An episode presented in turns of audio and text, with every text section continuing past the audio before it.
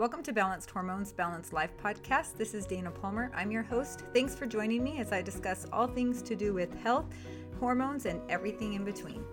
All right, welcome to episode 65. Today I'm going to give you the third step in balancing your estrogen levels. First step were the last two episodes, and step three actually, I'm going to rephrase those real quick. Step one is to ground yourself or get out of your head. Step two is to listen to your body. And step three is to decide from the future.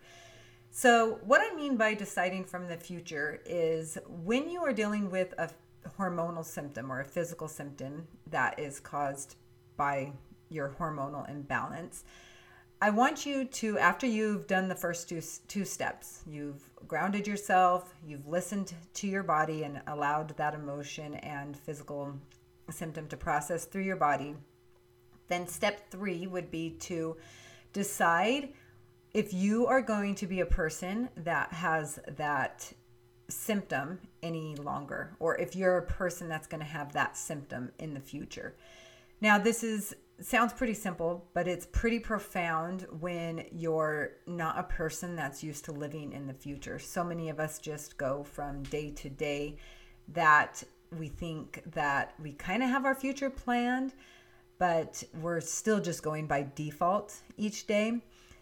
When you take the time to decide after you've let an emotion process and you just get to decide do I want to be a person that continues to have PMS every month? Do I want to be a person that has such low libido that it's ruining my relationship with my spouse? Do I want to be a person that has this excess weight around her stomach?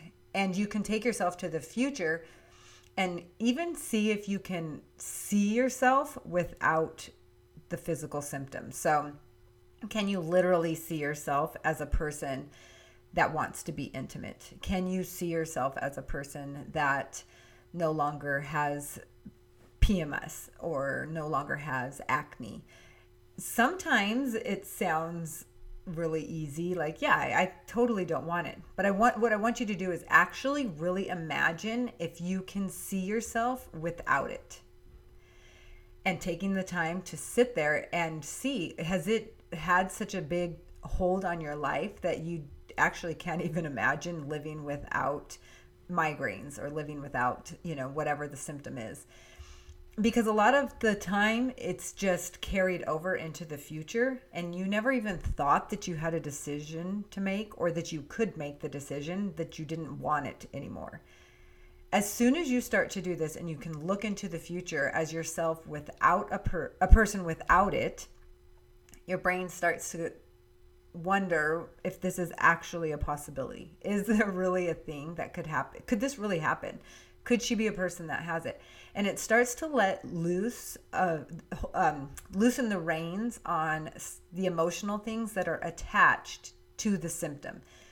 It starts to reframe the way that your brain looks at your life. If it, it kind of starts to see, okay, if she's a person that's not going to have physical symptoms uh, because of her hormones. If she's a person that's not going to have migraines, what does that even mean? What is she going to do? How is she going to look? And it really starts to open up all of these neural pathways that were never there before. So take the take a minute, pay attention to your physical body and what is the number one physical symptom that you're dealing with that you're is caused because of your hormones, which basically is all of them. So take a minute, decide one. So let's say I'm going to decide on acne on my face. We're going to go with that one. So I'm going to sit with it for a minute and I'm going to imagine if I could see myself with clear skin.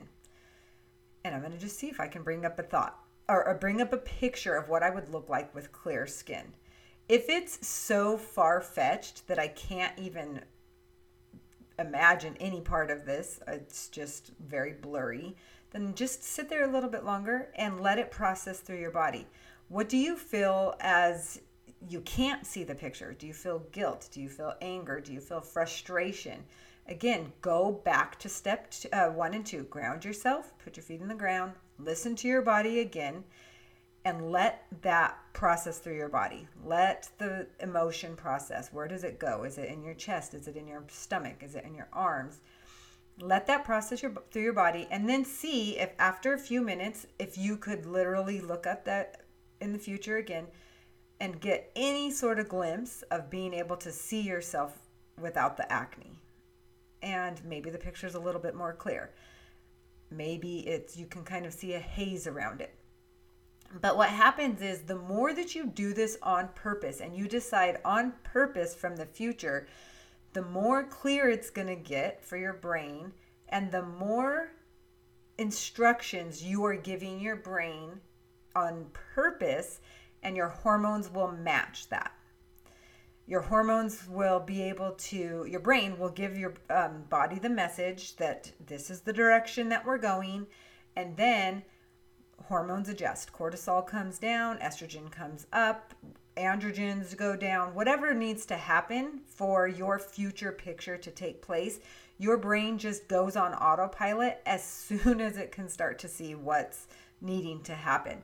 It's kind of like you look at a messy room and it's really messy and blurry at first, but when you stand there for a second and you decide, I want a clean room, then your brain can see what it needs to do. It's like, okay, first put all the shoes away, fold all the clothes, you know, throw all the trash away. It can compartmentalize and give you instructions as to what to do. This is exactly what happens in your brain as soon as you give it a clear picture of where it needs to go.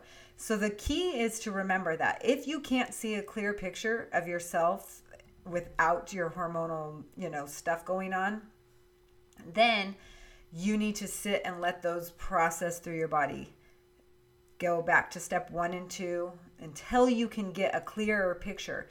And this is something I suggest doing even when you're not um, dealing with your physical symptoms. So, even when you're not really thinking about your PMS or you're not dealing with it, but that you just decide on purpose that each day you're going to take a minute to look to the future as a person that doesn't have that. The more that you do that, the more your um, hormones start to change and match the future that you are deciding. So, deciding from the future is step number three, and it's so critical. You can do this at any time, even before you, you know, you don't have to have done one and two right immediately in the time frame right before it.